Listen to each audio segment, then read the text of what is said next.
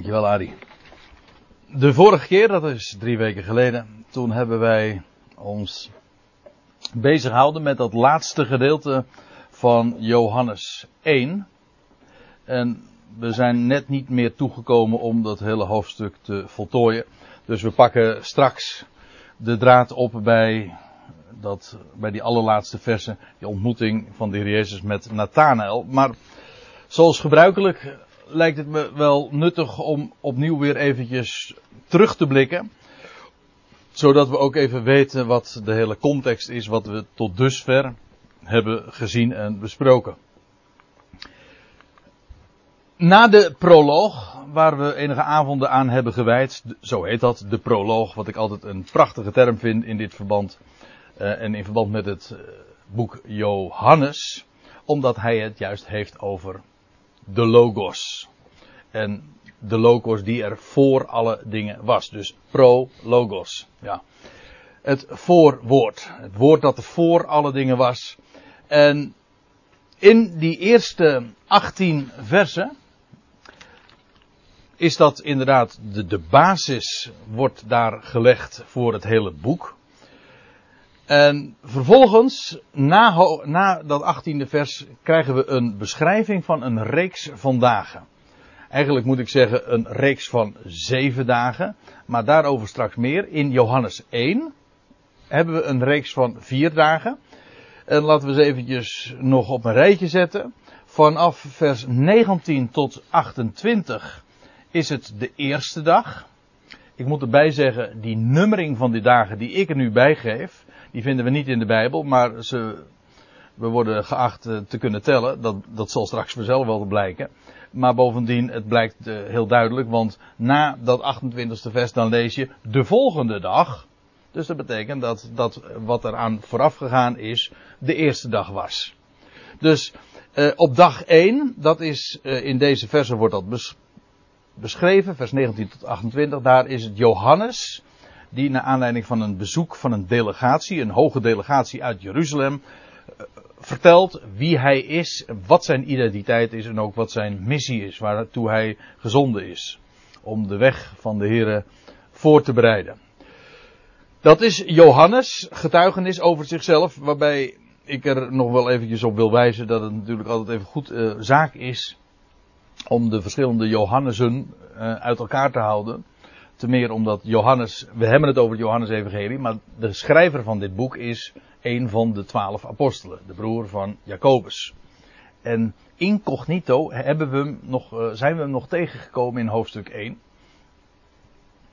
Uh, maar daar heb ik de vorige keer inderdaad een paar dingen over gezegd. Doet nu even niet de zaken. Het is wel van belang om te weten dat de Johannes, die iedere keer bij name genoemd wordt in het Johannes-evangelie, nooit de schrijver is. Als de jo Johannes, de schrijver, het heeft over zichzelf, dan noemt hij zich altijd via omwegen uh, meestal de discipel die Jezus lief had. Dat wil zeggen, die geliefd werd door Jezus.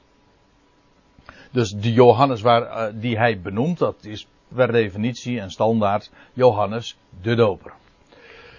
Dan krijgen we vanaf vers 29 tot 34 de beschrijving van de dag daarna, dus dag 2. En dan wijst Johannes de Doper dus op Jezus. Die bekende woorden dat hij hem dan ziet komen, uh, daar bij de Jordaan. En dan, dan roept hij, zie het lam gods dat de zonde der wereld wegneemt. Of letterlijk opheft.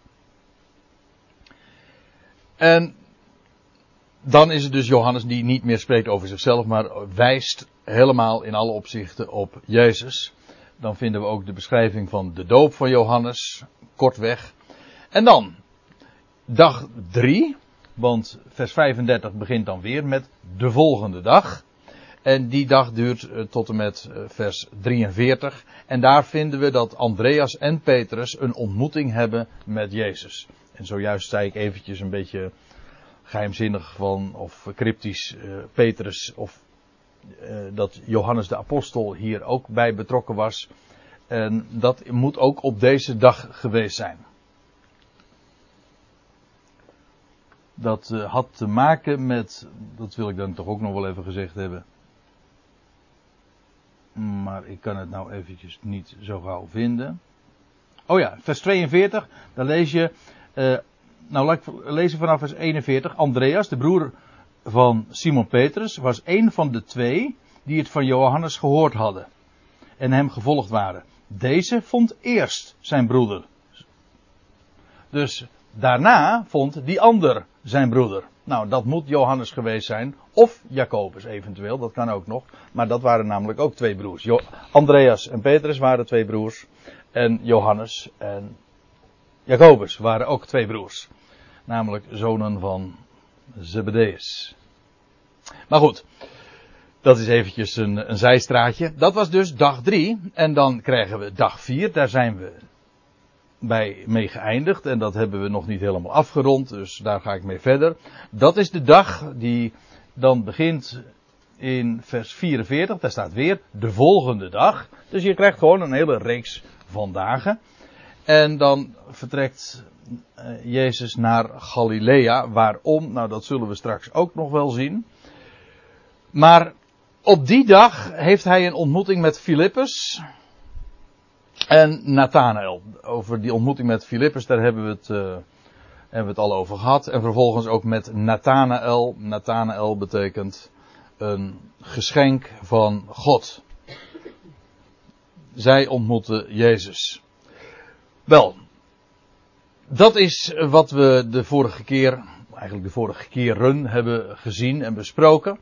En dan haak ik nu aan bij vers 48. We krijgen een klein beetje een overlap, omdat we het al uh, over deze versen al even gehad hebben. Maar het is eventjes om dat van Nathanael, die ontmoeting van Jezus met Nathanael of vice versa, om dat nog eventjes uh, in, daarop in te zoomen. Jezus zag Nathanael tot zich komen en dan zegt hij tot hem, zie waarlijk een Israëliet. En, en Israël, dat is daarbij ook degene, de naam van de bekeerde Jacob. Helemaal, in dit geval is het helemaal, opmerkelijk toch wel. Want er staat, zie waarlijk een Israëliet in wie geen bedrog is. Maar wij kennen iemand die Israël heette. Maar die eerst Jacob heette. En dat is toch de naam die juist staat voor de bedrieger. Of, het, uh, of dat uh, de naam Jacob helemaal die betekenis uh, dekt, dat is nog maar de vraag. Jacob betekent eigenlijk hielenlichter. En bij ons heeft dat de betekenis gekregen van per definitie een bedrieger. Dat hoeft niet. Maar dat is een, even een ander verhaal. Het gaat er eventjes om.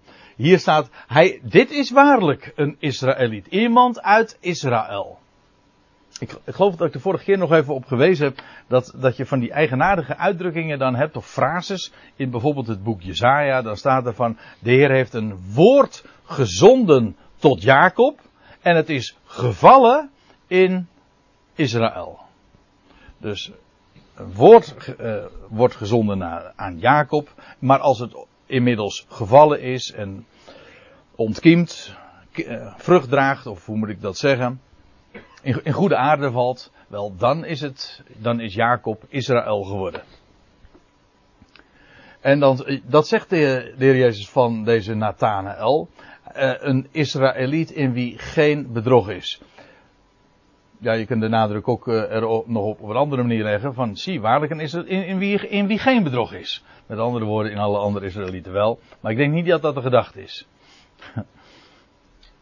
Het gaat er juist om een Israëliet in wie geen bedrog is.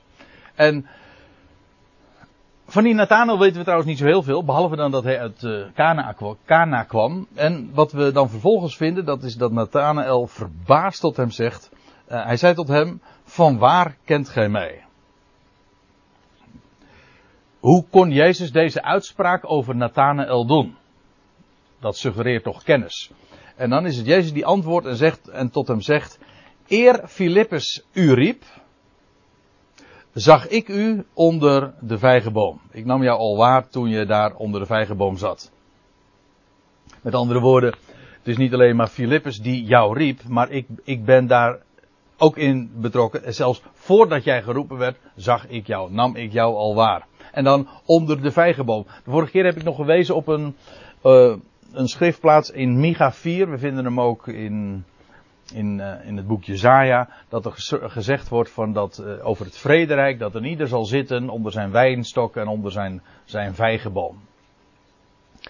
Ik wilde nu op iets anders nog wijzen, dat is dat de vijgenboom in de Bijbel een embleem is van Israël als volk, als natie. Dat zie je met name in de, in de evangelie diverse keren uitgebeeld. Uh, Lucas 13, ik, uh, ik, heb er geen uh, verdere diaatjes van, maar in Lucas 13, dat is die gelijkenis dat de Heer Jezus, die Jezus vertelt over iemand die een, een wijngaard bezat. En in die wijngaard had hij een vijgenboom. En waarbij trouwens de wijngaard ook altijd al voor Israël staat. Een uitbeelding van Israël is. Maar, en dan had hij een vijgenboom en dan lees je dat hij hem drie jaar lang onderhield. En die drie jaar staat dan voor de bediening van de Heer Jezus uh, onder zijn volk. Met andere woorden, de Heer was gezonden tot zijn volk. En dat volk is bij die gelegenheid, in die gelijkenis, uh, wordt voorgesteld als een vijgenboom. En Matthäus 21, dat is die geschiedenis, die kent u wellicht ook, die hele eigenaardige geschiedenis. Dat Jezus dan uh, langs een vijgenboom loopt. En dan wil hij een vrucht daarvan nemen, een vijg daarvan nemen. Maar uh, daar, uh, daar hing geen vijg aan. Alleen maar bladeren. Dat wil zeggen een heleboel tierenlantijn, zeg maar. Maar vrucht zat daar niet aan. En dan zegt de Heer ook. Hè? En het was er bovendien ook niet. De, ja, dat staat er dan ook nog bij. In een van de evangelieën, of twee, wordt er nog bijgezegd van. Het was ook niet de tijd van de vijgen. Maar wat de Heer dan zegt. Hij spreekt een vloek uit over, over die vijgenboom. Uh, aan u groeien uh, geen vrucht tot in eeuwigheid. Staat er in onze vertaling, dat staat natuurlijk niet. Hè? Dat weten we inmiddels al. Zo wij zijn we wel geworden na een jaar bijbelstudie doen. Maar het staat niet tot in eeuwigheid, tot in de aion. Dat staat er. Want de volgende aion gaat de vijgenboom weer uitbotten. Dat is trouwens Matthäus 24. Dus een paar hoofdstukken later. Bij de, daar wordt er gesproken, Matthäus 24, over de, de laatste dingen, over de verschijning van de Heer en dat hij zijn volk zal verzamelen. En dan leert van de vijgenboom deze les, wanneer, zijn, wanneer je ziet dat zijn takken uitbotten. Hoe staat het er nou precies? en zijn hout reeds week wordt, ja, dan weet ge daaraan dat de zomer nabij is. Nou, zo zeg ik u dat dit geslacht geen zins voorbij zal gaan voordat al deze dingen zijn uh, geschied. Dat wil zeggen, de generatie die dat mee zal maken, zal ook de komst van de zomer en het wereldwijde koninkrijk gaan meemaken. Ook daar is die vijgenboom een uitbeelding van Israël. Die geen vrucht droeg. De Heer kwam, hij zocht vrucht en hij vond het niet aan die boom. En vervolgens komt die vijgenboom onder een vloek. Gedurende de hele aion. Maar dat is niet hopeloos, want de vijgenboom gaat bij gelegenheid weer uitbotten. En uh, het, het, is dus in het verleden niet gebeurd. Ja, dan kun je zeggen, uh, hoe, hoe, komt dat? Nou, de Bijbel zegt dan, eigenlijk ook natuurlijk zo dubbelzinnig als maar kan, het was de tijd nog niet. Nee, de Heer kwam om, om vrucht te vinden bij zijn volk, maar hij vond het niet. Maar het was ook nog niet de tijd. Straks zal het de tijd zijn. En dan zal hij rijkelijk vrucht vinden. Dus die vijgenboom, dat is een uh, heel verhaal. Het, het spreekt van de natie Israël. En hier vindt de Heer een vrucht onder de vijgenboom, om zo te zeggen. Ja, namelijk Nathanael. Dat was de, dat was de vijg. De, de, de rijpe vrucht. Een goede vrucht. Ver van. En die valt niet ver van de boom, nee. Hij, zat er gewoon onder. Precies. De vijg valt niet ver van de boom. En, en dan zegt de, de Heer dat eer Filippus u was, u riep, zag ik jou reeds onder de vijgenboom. En Nathanael antwoordde hem, Rabbi, hij onderkent natuurlijk meteen dat hij hier te doen heeft met een, een leraar, die hem vanuit de schrift dingen duidelijk gaat maken. Gij zijt, je, u bent de zoon van de God. De zoon van de God. De koning van Israël, van het Israël. En beide uitdrukkingen, beide titels van de Messias, dat is opmerkelijk hoor. Nathanael heeft de Heer koud gezien. Ik bedoel, voor, de, voor de, eerste, de eerste keer. En Nathanael onderkent meteen met wie hij van doen heeft. Dat moet een man geweest zijn die werkelijk de schrift heeft gekend. En ik heb juist vandaag nog gelezen dat uh, de, de vij, onder de vijgenboom zitten bij Joden. Lieg ik, dan lieg ik in commissie, maar ik, kan het niet vanuit de schrift uh, staven. Maar uh, ik vond het verhaal dat bij de, de, de vijgenboom of onder de vijgenboom een, een plek bij uitstek was. Waar rabbies graag ook onderwijs gaven. Vanwege kennelijk ook de, de typologische achtergrond. In ieder geval, dat was Nathanael. Een man, een Israëliet in wie geen bedrog was. De woorden Gods kende. En het loutere feit dat hij hier, in dit stadium, terwijl hij nog verder helemaal geen enkel teken heeft gezien. Het eerste teken dat de Heer gaat doen, dat zullen we straks gaan behandelen. Maar dat had nog niet plaatsgevonden. Gewoon deze eerste ontmoeting was voor deze Nathanael al een reden om zo'n geweldig getuigenis te geven over met wie hij hier van doen heeft. Dit zijn trouwens titels die ook ontleend zijn aan de Hebreeuwse Bijbel. Meer speciaal ook aan Psalm 2. En dat zal ik, daar neem ik u even mee naartoe. Dan lees je in Psalm 2, vers 6. Is een prachtige psalm. Gaat trouwens ook voor een groot gedeelte over de eindtijd. Als alle volkeren.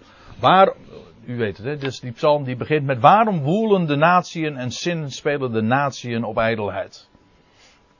Want ze zijn ten strijde getrokken tegen het volk, tegen de Here en zijn, en zijn, en zijn koning, zijn Messias. Die psalm, dat is psalm 2. En dan zegt de Heer heel, die is daar niet mee, uh, ja, niet van gediend, maar ik wou eigenlijk zeggen, de Heer zit daar niet mee in zijn maag of zo. Want al die volkeren die dan ten strijde strekken, je, je moet voorstellen, de hele Verenigde Naties, want het, in feite is een tot op de dag van vandaag een profetisch gebeuren. Dat wil zeggen, het moet nog steeds gebeuren. Maar die hele Verenigde Naties die daar dus gaat samenkomen en uh, ten strijde gaat trekken naar het Midden-Oosten, meer speciaal naar dat ene land. En dan zegt, en de Heer, die, die in de hemel zetelt, zo staat het er, die in de hemel zetelt, die lacht. De Heer spot met hem.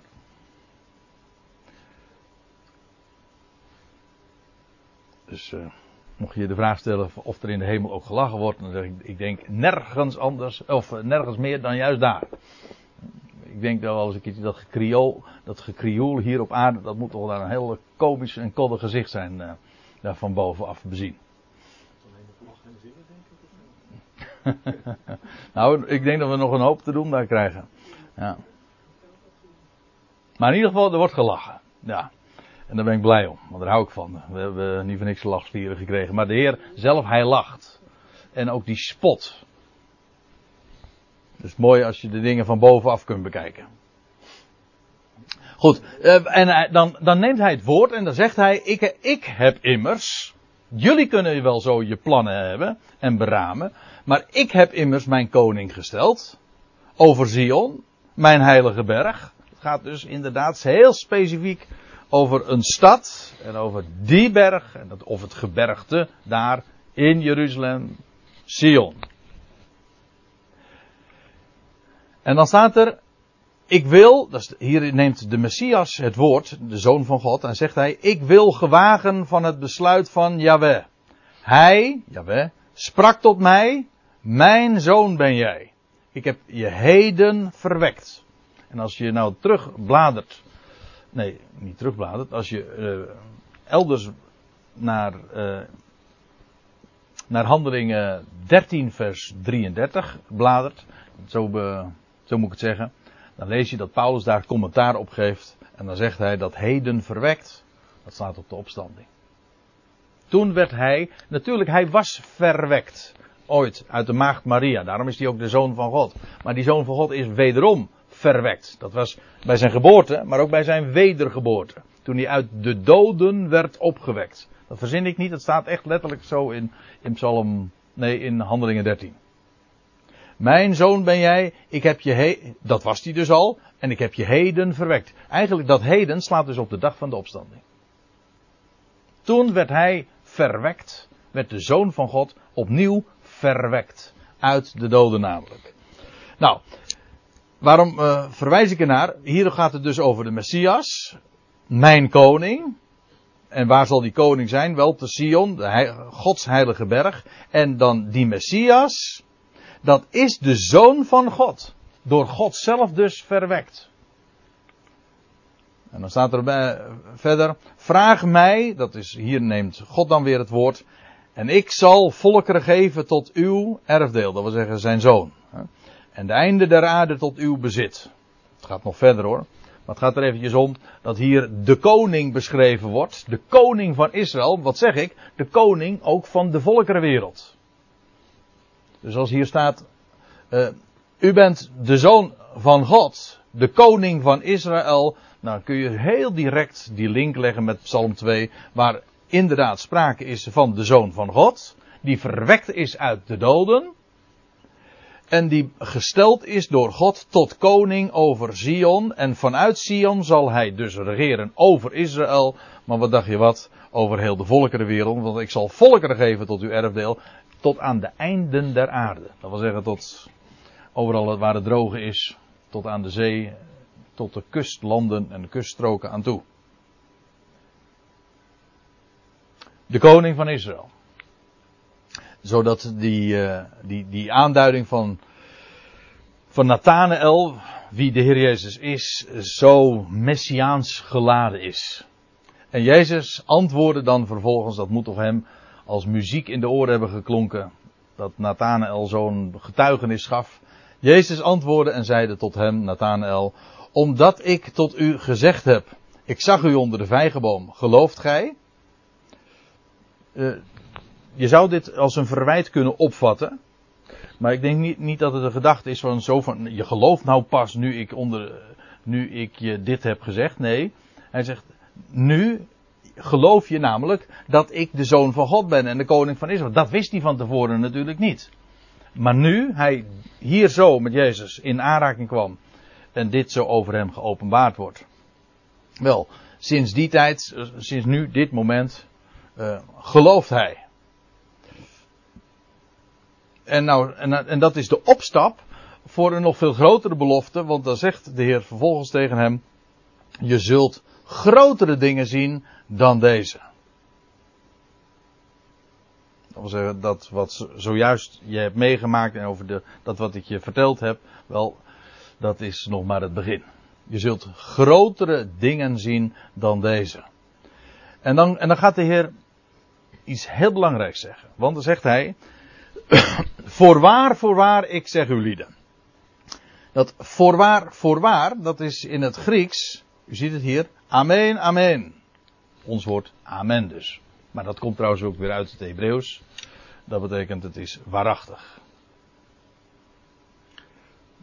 Beamen in het Hebreeuws is eigenlijk ook niks anders dan geloven. Amen zeggen, het is waar. Vandaar ook dat de vertalers het weergeven met voorwaar.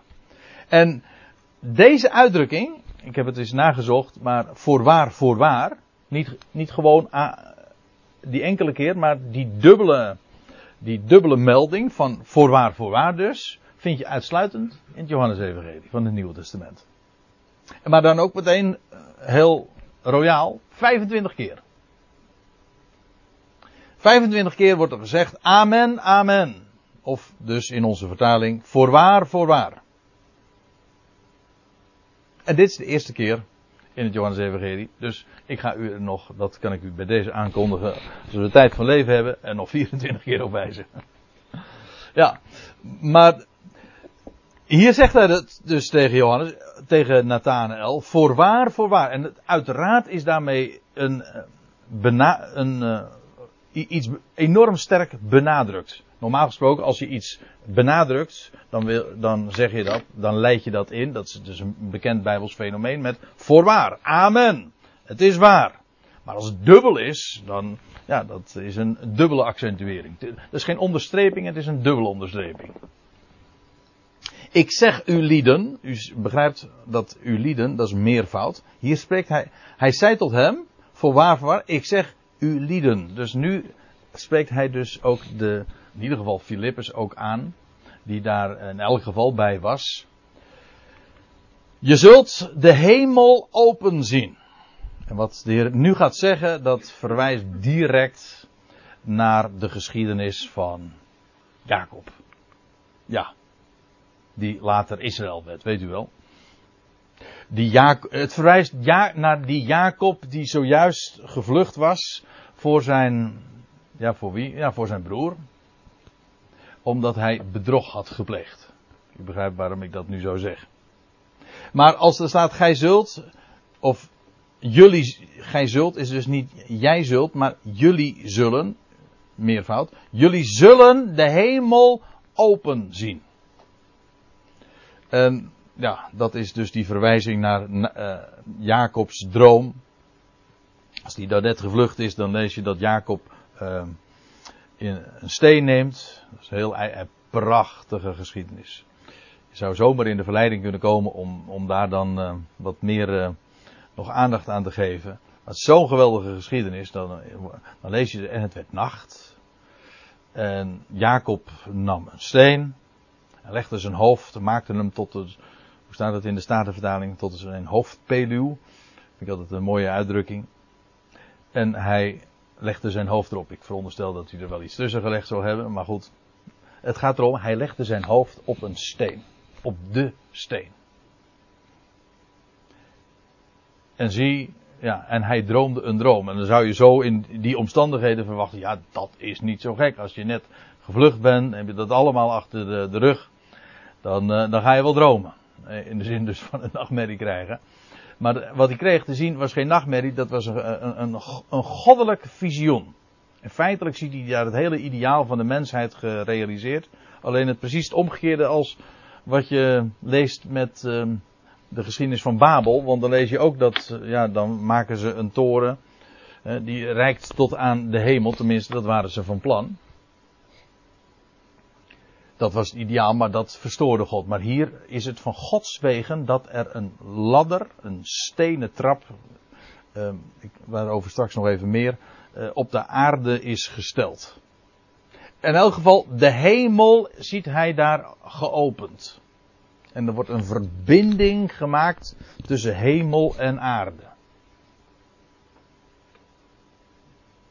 Dat er trouwens, uh, dat dat ook alles te maken heeft met, met, die steen waar Jacob dan zijn hoofd op legt. Dat, dat kan niet missen, want als Jacob dan ontwaakt, dat is, dat is voor mij altijd weer zo'n mooie aanwijzing ook dat zulke gasten, als ik het even oneerbiedig mag zeggen, de aartsvaders echt zoveel van, zoveel meer van typologie en symboliek hebben begrepen dan wij vaak denken. Wij denken altijd heel westers, kausaal, weet je wel, van je gaat van een naar het ander, maar we zien geen verbanden. We zien geen dwarsverbanden. We zien niet wat het een te maken heeft met het ander. We zien alleen maar oorzakelijke verbanden. Maar zulke mensen uh, als Jacob, die wist dat er met die steen iets aan de hand was. Want als hij dan wakker wordt na die droom, dat hij dat die hemel had geopend gezien en die verbinding tussen hemel en aarde, dan lees je dat hij zegt van dit is een ontzagwekkende plaats. En hij nam die steen en hij zette hem overeind, staat er.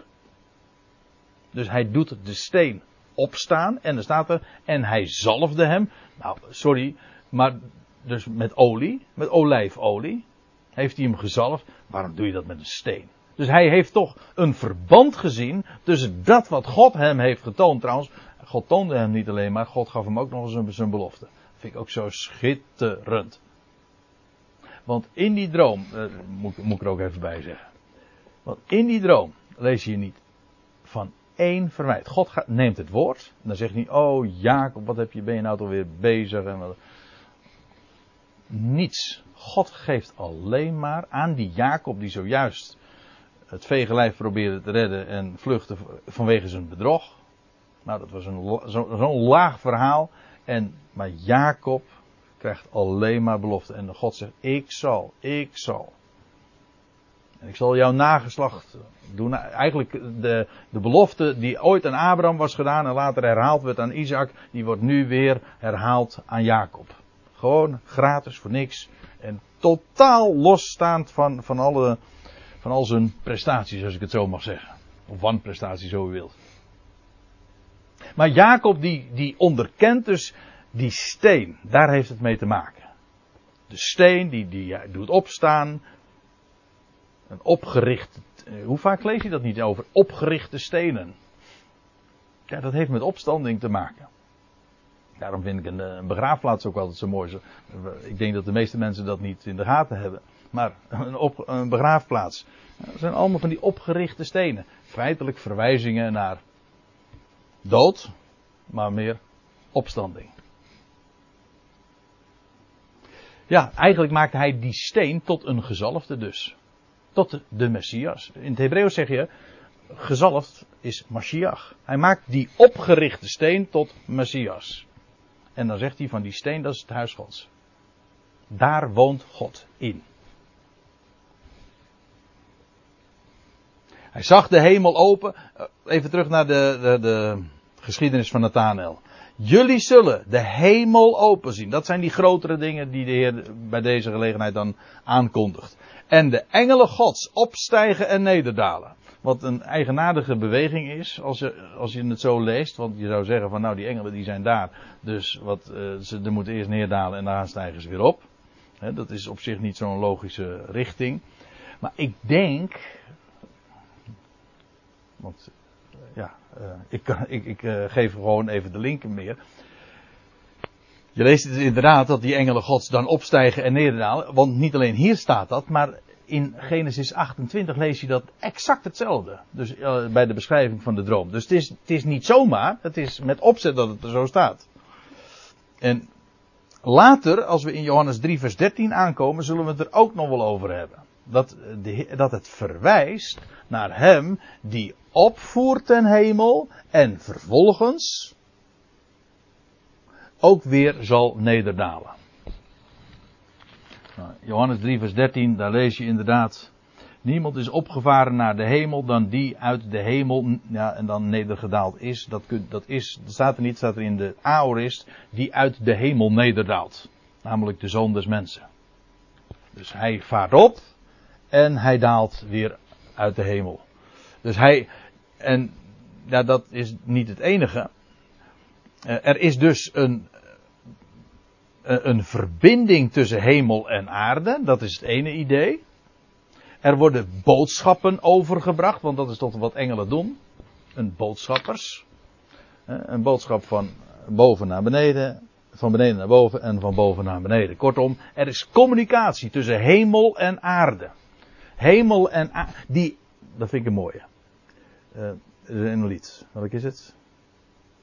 De ruis langs de wolken, ja, dat lied is. Die hemel en aarde verenigt tezamen. Geen naam is er zoeter. Wel, dat is deze. Die hemel en aarde verenigt, dat is die, dat is die ladder. Of die trap. Want, eh, dan moet ik er dan ook nog even bij zeggen. Dus het plaatje geeft dat denk ik heel wat beter weer. Bij een ladder, ik weet niet hoe u dat hebt, maar ik denk bij een ladder altijd aan een houten trap. Hè, met allemaal van die, uh, van die sport, uh, hoe zeg je dat? Hè? Ja, het is een stenen weg. Ja. En, um, ja, sowieso die, die, die trap, dat is dus een type van de zoon des mensen. Want hier lees je, jullie zullen de hemel open zien en de engelen gods opstijgen en nederdalen. Nou, dat verwijst uiteraard naar Genesis 28, naar die ladder, of, pardon, de trap.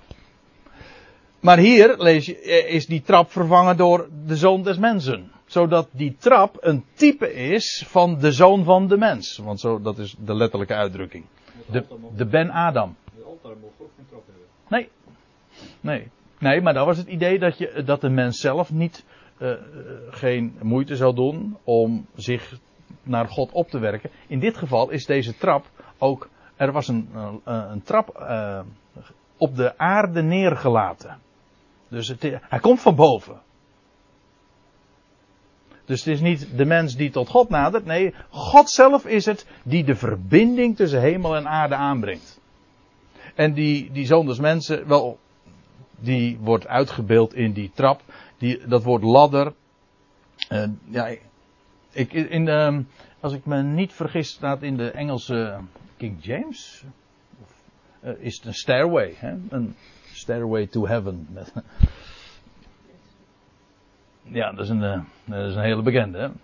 Voor de popkenners. De stairways to heaven. Maar dat is, eh, het is geen ladder. Het is een, het Hebreeuwse woord sulam heeft nog weer met sela te maken, met rots, met, met een, het is een ophoping, namelijk van stenen. Dus ik zou zeggen, het is- een stenen trap. Dus niet het idee van een, een houten eh, ladder of zo. kom je wel heel dicht ook bij Babel terecht eigenlijk. De stenen trap vanuit. Ja, maar, eh, ja, maar er is de mens, daar is het de mens die Ja. zelf dat doet. Ja. En eh, terwijl het. En, en, en in Genesis 28 doet de mens helemaal niks. De mens heeft het alleen maar verbruikt. En wat doet hij? Hij sluit zijn ogen. Hij legt zijn hoofd op een steen als, als, als een. Als, eh, ja, alsof, alsof, alsof het een slagbank is. Zo, hij, hij, legt zich, hij, geeft zich, hij legt zich ten ruste, doet helemaal niks meer. En dan sluit hij zijn ogen. En dan gaat God spreken.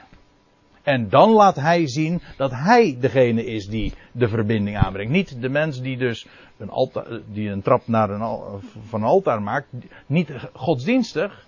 Dus, dus niet de mens die tot God nadert. Nee, God zelf is degene die niet alleen het initiatief neemt, maar ook het hele, de verbinding realiseert. De middelaar van God en mensen. De mens Christus Jezus.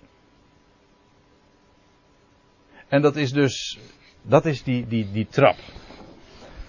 Die stenen trap. En dat het inderdaad van met steen te maken heeft, dat lijkt mij dan in, met wat we zojuist hebben overwogen helemaal duidelijk, omdat juist eh, zijn hoofd gelegd was op een steen. En daar gaat het juist om. Nou, dat is wat ze zouden zien. Een geopende hemel, een de Messias, wat zou die doen? Hij, hij is het die hemel en aarde zal verenigen. Hij zal ervoor zorgen dat er communicatie is. Hij zal ervoor zorgen dat hij zal, of in ieder geval door hem, hij die opvaart ten hemel, maar ook zal nederdalen.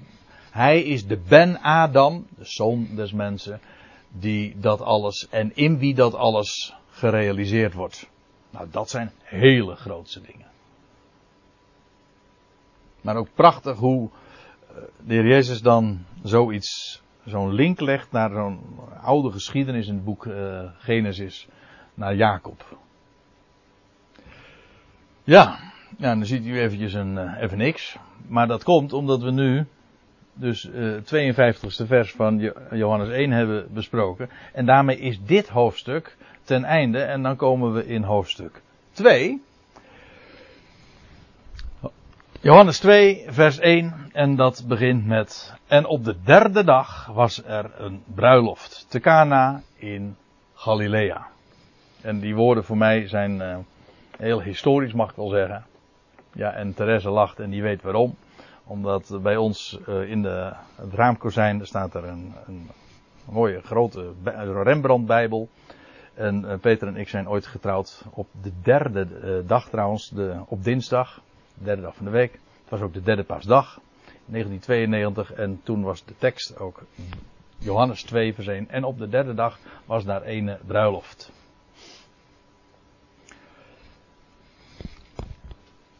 En toen al eh, mocht ik zien dat dat eh, veel meer is dan alleen maar een historische mededeling.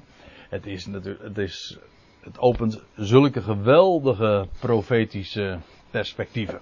Maar daar wil ik toch eventjes een paar dingen dan eh, over zeggen. Ja, het is een schitterende geschiedenis die we nu gaan bespreken. Maar eerst even die aanduiding. De derde dag. Ja, je, ik heb ooit een, eh, dat is alweer een jaar of misschien wel 15 geleden, in eh, Rijnsburg, een, een serie, een hele serie bijbelstudies geschreven over de derde dag. Oh, de derde dag in het Oude Testament. Dat is een, een onderwerp op zich. Nou, dat gaan we dus nu maar niet, niet doen. Maar het is zo'n prachtig onderwerp. Maar hier laten we eventjes concreet bij dit gedeelte ook blijven. hier is de derde dag dus de vervulling van de reeks die we al was begonnen in hoofdstuk 1. We waren dus in de vierde dag. Iedere keer de volgende dag, de volgende dag, de volgende dag. Dit is niet de volgende dag. Er zitten nu twee dagen tussen. Hou die ook even vast. Er zitten nu nog twee dagen tussen. En, nu, en dan kom je dus op de derde dag. En dat is dus uh, gerekend vanaf de ontmoeting met Nathanael. En dat was op de vierde dag. Ja? De ontmoeting met Nathanael vond plaats op de vierde dag. Nou, en hier, dit is drie dagen later. Zodat we, als je de reeks gewoon vandaag geteld, hier aankomt bij de zevende dag. Zodat die derde dag tevens de zevende dag is. Gerekend vanaf dus, de, nou ja, dag 1 uiteraard. Die beschreven staat in Johannes 1. En die, ja, die link van de derde dag is ook de zevende dag. Ja, dat, ik zou haar zeggen, dat is een inkoppertje. Hè? Want de zevende dag in de Bijbel verwijst altijd naar de Sabbatdag, naar de dag, de dag van Yahweh, zijn dag, de dag dat de rust zal aangebracht uh, worden. En dat hij zijn belofte gaat vervullen, gewoon helemaal los van al menselijke activiteiten. Dan moet ik meteen weer denken aan die Nathanael. Over Jacob, die rust en slaapt en niks doet. Maar God is het die dat dan realiseert door die ene. De zevende dag. Dat is de, ook het zevende millennium. Ook nog eens een keer. Dat zijn uh, onderwerpen die, die niet zo bekend meer zijn. Maar ik, uh, het was uh, alweer een, paar weken geleden dat ik een artikeltje las over Luther. Die ook wel, uh, dat, dat, dat, ging eigenlijk over de antisemitische uitspraken die Luther had gedaan. Die had namelijk nogal ehm, ja, hoge verwachtingen van het Joodse volk. En die had gedacht dat er in, met de reformatie ook het volk van Israël tot bekering zou komen. Maar het was de tijd nog niet, hè? zullen we maar zeggen. Maar dat vond Luther heel, uh, niet geslaagd. Aanvankelijk had hij zich heel positief uitgelaten over de Joden, omdat hij dacht dat ze wel met de reformatie zouden meegaan. Dat gebeurde niet. En toen uh, sloeg zijn mening helemaal om. En toen heeft hij hele kwalijke dingen over het Joodse volk gezegd. Maar even dat terzijde. Het ging er even om dat Luther ook wist wanneer de dag zou aanbreken. Echt waar. Die, die wist ook dat uh, van, van de hele heilsgeschiedenis en dat we dat Adam 6000 jaar of 4000 jaar voor Christus en van die hele tijdspannen. Hij wist dat over een paar honderd jaar in zijn dagen de zevende dag zou aanbreken. Dat wil zeggen het zevende millennium. Dat waren ook, maar dat is geen uitvinding van Luther hoor, want de rabbijnen hebben daar ook al over gesproken. Ik heb er ooit eens een keertje een blog aan gewijd, maar er zijn tal van uitspraken van, uh, van bijbelleraren uit het jodendom, maar ook uh, uit de vroege kerkelijke, de vroeg christelijke geschiedenis, die dat net zo naar voren brachten. Van de zevende dag. Dat wil zeggen, in de, voor God is dat het zevende millennium, dan gaat het gebeuren. En het geweldige is, dat wij nu inderdaad in die generatie zitten. Dat is niet. Als je, dat aan, als je aan Luther had gevraagd, om eventjes bij deze persoon te blijven, uh, wanneer verwacht je dat? Dan had hij gewoon gezegd van nou, ergens in het begin van de 20e eeuw. Ja. Ja. Ja, oh wacht even. Even het, het punt is namelijk altijd uh, vanaf wanneer ga je rekenen. Wij leven nu in het 20ste, de 20ste eeuw. Dat wil zeggen, er zijn 2000 jaren voorbij gegaan sinds de geboorte van Christus. Want daar begint dan de rekening. Maar als je rekent vanaf Adam, dan, zitten wij, dan zijn er inmiddels 4000 jaar voorbij. Kijk, ik zal, ik zal het even zeggen. Van Adam tot Abraham ik, het is namelijk in, een paar stukjes is het heel goed uh, te verdelen. Van Adam tot Abraham is 2000 jaar. Van Abraham tot Christus is 2000 jaar. Dat is 4000 jaar. Van Christus tot nu is weer, 6, is weer 2000 jaar. Dus het zijn drie periodes van. We, we, nemen het nou eventjes niet op het jaar nauwkeurig, maar gewoon dat zijn drie happen van 2000 jaar. Zodat, we, zodat er nu dus uh, zes millennia voorbij zijn. 6000 jaren. En het zevende millennium gaat dus aanbreken.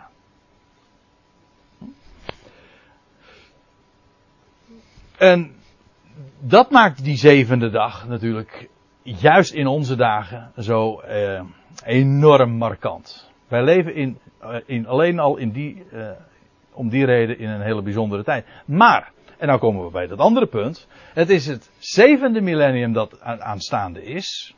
Maar het is tevens ook het derde millennium. En dan rekenen we vanaf de dood en opstanding van Christus. Kijk, ik zei zojuist, onze jaartelling is gebaseerd op de, of gebaseerd op en gaat, uh, begint bij de geboorte van Jezus. Maar als je uitgaat van de dood en opstanding van Christus, wel, dan hebben we nog 15 jaar te gaan en dan is de, dan zijn er 2000 jaren voorbij. Dus. Misschien toevallig om te noemen dat voor de Heer duizend jaar is als een dag. Ja. Een dag is als duizend jaar. Ja, want dat, ja, ik, ik, uh, ik weet niet wat ik allemaal als bekend uh, moet veronderstellen. Maar goed dat je er even op wijst. Want als Petrus in zijn brief. Misschien, het voert een beetje uh, ver misschien hoor, als we het hebben over Johannes 2 vers 1. Maar goed, je ontkomt er toch eigenlijk niet aan. Als Petrus het later aan het einde van zijn leven nog een, zijn geestelijk testament schrijft, de tweede Petrusbrief, dan zegt hij van ja, over die komst van Christus, hij, dat, komt, dat, dat gaat dat gaat nog een hele tijd duren. En dan zullen ook spotters komen zeggen, die zeggen, wat blijft de belofte van zijn komst? Hij zegt, maar dat komt, het ontgaat hen één ding. En dat zou jullie niet ontgaan, dat voor de Heer één dag is als duizend jaar. En duizend jaar als één dag. Dus hij, heeft het twee keer over een dag en twee keer over duizend jaar. En hij zegt, dat is voor de Heer hetzelfde. En dat is van belang, want op de derde dag gaat dat gebeuren. Die derde dag verwijst namelijk naar Israëls herrijzenis. U zegt, hé, hey, maar ik, wij kennen toch de derde dag vooral als de dag dat de Heer Jezus opstond uit de dood. Jazeker. Maar uh, kijk het maar eens na bij de profeten. Dan zie je dat de derde dag juist verwijst naar de naar Israëls herrijzenis. En ik neem u even mee naar Hosea 6. Want dat is wel de schriftplaats bij uitstek waar dat naar voren gebracht wordt. Daar staat dit. Ik, lees nog eerst eventjes het laatste vers van hoofdstuk 5 van Hosea. Ik zal, en dat gaat, is de Heer zelf aan het woord, ik zal heen gaan, ik wil wederkeren naar mijn plaats. Dat wil zeggen, ik keer weer terug daar waar ik hoor, waar ik woon, de hemel. Totdat zij zich, zij, Israël, zich schuldig gevoelen en mijn aangezicht zoeken. Wanneer het hun bang te moede is, zullen zij verlangen naar mij uitzien. Dat wil zeggen, de Heer die trekt zich terug. En dat is, heeft een totdat. Namelijk totdat zij zich waar worden wie zij zijn en zich schuldig voelen. En dan zullen ze ook het aangezicht van de Heer zoeken. En dat zal zijn in een tijd dat het hen zeer bang te moede is. Dat wil zeggen een tijd van van grote benauwdheid. De tijd van Jacobs benauwdheid, om zo te zeggen. Dat is weer een andere profetische aanduiding. En dan zullen ze verlangen naar mij uitzien. Ze zullen zelfs de naam van Yahweh aanroepen, lezen we in een andere profetie. Wat Joden normaal gesproken echt never nooit doen. En dan, en gaat Hosea verder, in Hosea 6 vers 1 dan. Komt, en nou is het volk aan het woord, laat ons wederkeren tot de Here. Wat zullen ze zeggen? Dit is de bekering van Israël. Wij, wij, keren terug naar de Heer. Want, zegt, zeggen zij dan, Hij, de Heer, heeft verscheurd, Hij zal ons helen. Hij heeft geslagen, Hij zal ons verbinden. En dan, Hij zal ons na twee dagen doen herleven. Ten derde dagen zal Hij ons oprichten en wij zullen leven voor Zijn aangezicht. Hier is dus sprake van een volk dat zich bekeert, dat terugkeert tot haar heren. En in die periode eh, die daaraan vooraf gegaan is, zijn ze verscheurd, zijn ze geslagen en zijn ze ook als natie dood. Want er staat, na, hij zal ons na twee dagen doen herleven. En die, die dagen hier zijn natuurlijk zo cryptisch, want dat gaat, dat uiteraard niet over, over dagen van, van 24 uur of van 12 uur zo u wilt, of etmalen. Nee. Ja, wat voor dagen dan wel? Nou, dat is wat Petrus dus later zegt. Trouwens, ook in de psalmen staan al soortgelijke dingen. Maar hier even dit. Hij zal ons na twee dagen doen herleven en ten derde dagen zal hij ons oprichten. Met andere woorden, Israël wordt als natie opgewekt uit de doden. Ze komen tot nieuw leven. Er gaan vele profetieën over. Denk aan Ezekiel 37. Weet u wel, die, van die dorre doodsbeenderen. Dat Israël herrijst. Paulus zegt, hun verwerping is de verzoening der wereld. Wat zal hun aanneming anders wezen dan leven uit de doden? Dat is de herreizenis van Israël. Nou, Israël zal herreizen, herleven. En er staat ook bij wanneer dat zal zijn. Ja, wanneer zij zich schuldig voelen, wanneer het hun bang te moede is, wanneer ze verlangen naar de Heer zal uitzien. Maar er staat ook dus aangegeven een tijdstip. Oké, cryptisch, maar niettemin na twee dagen en bovendien dus, dat had je zelfs kunnen bedenken, op de derde dag. Dan zal Israël worden uh, opgericht, opgewekt en wij zullen leven voor zijn aangezicht. En dan vers 3, ja, wij willen de Heere kennen. Ernaar jagen hem te kennen. Zo zeker als de dageraad, dat wil zeggen de ochtendstond, hè? dat de dageraad, dat wil zeggen als het de zon opkomt, zo zeker als de dageraad is zijn opgang. Dat wil zeggen, hier die derde dag, die vangt aan, de zon komt op. Een prachtig type natuurlijk. De nacht is voorbij, de zon komt op, de zon der gerechtigheid. De, de derde dag breekt aan en dan staat er, dan komt hij tot ons, als de regen, als de late regen die het land besproeit. Nou, er is een geweldige profetie over, over de herreizenis van Israël.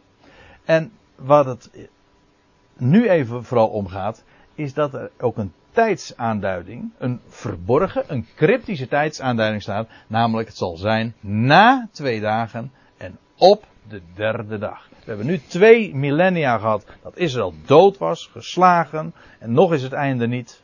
Maar niettemin, de termijn is zo goed als voorbij. En dan op de derde dag, na die twee dagen, dan zal hij hen oprichten. En dan zullen ze de Heer kennen. En dat betekent ook gemeenschap hebben. Ik kom er straks nog even op terug. Gewoon als volk. Dezelfde aanduiding in de Bijbel ook voor een man die gemeenschap heeft met zijn vrouw. Dat is dat woord kennen.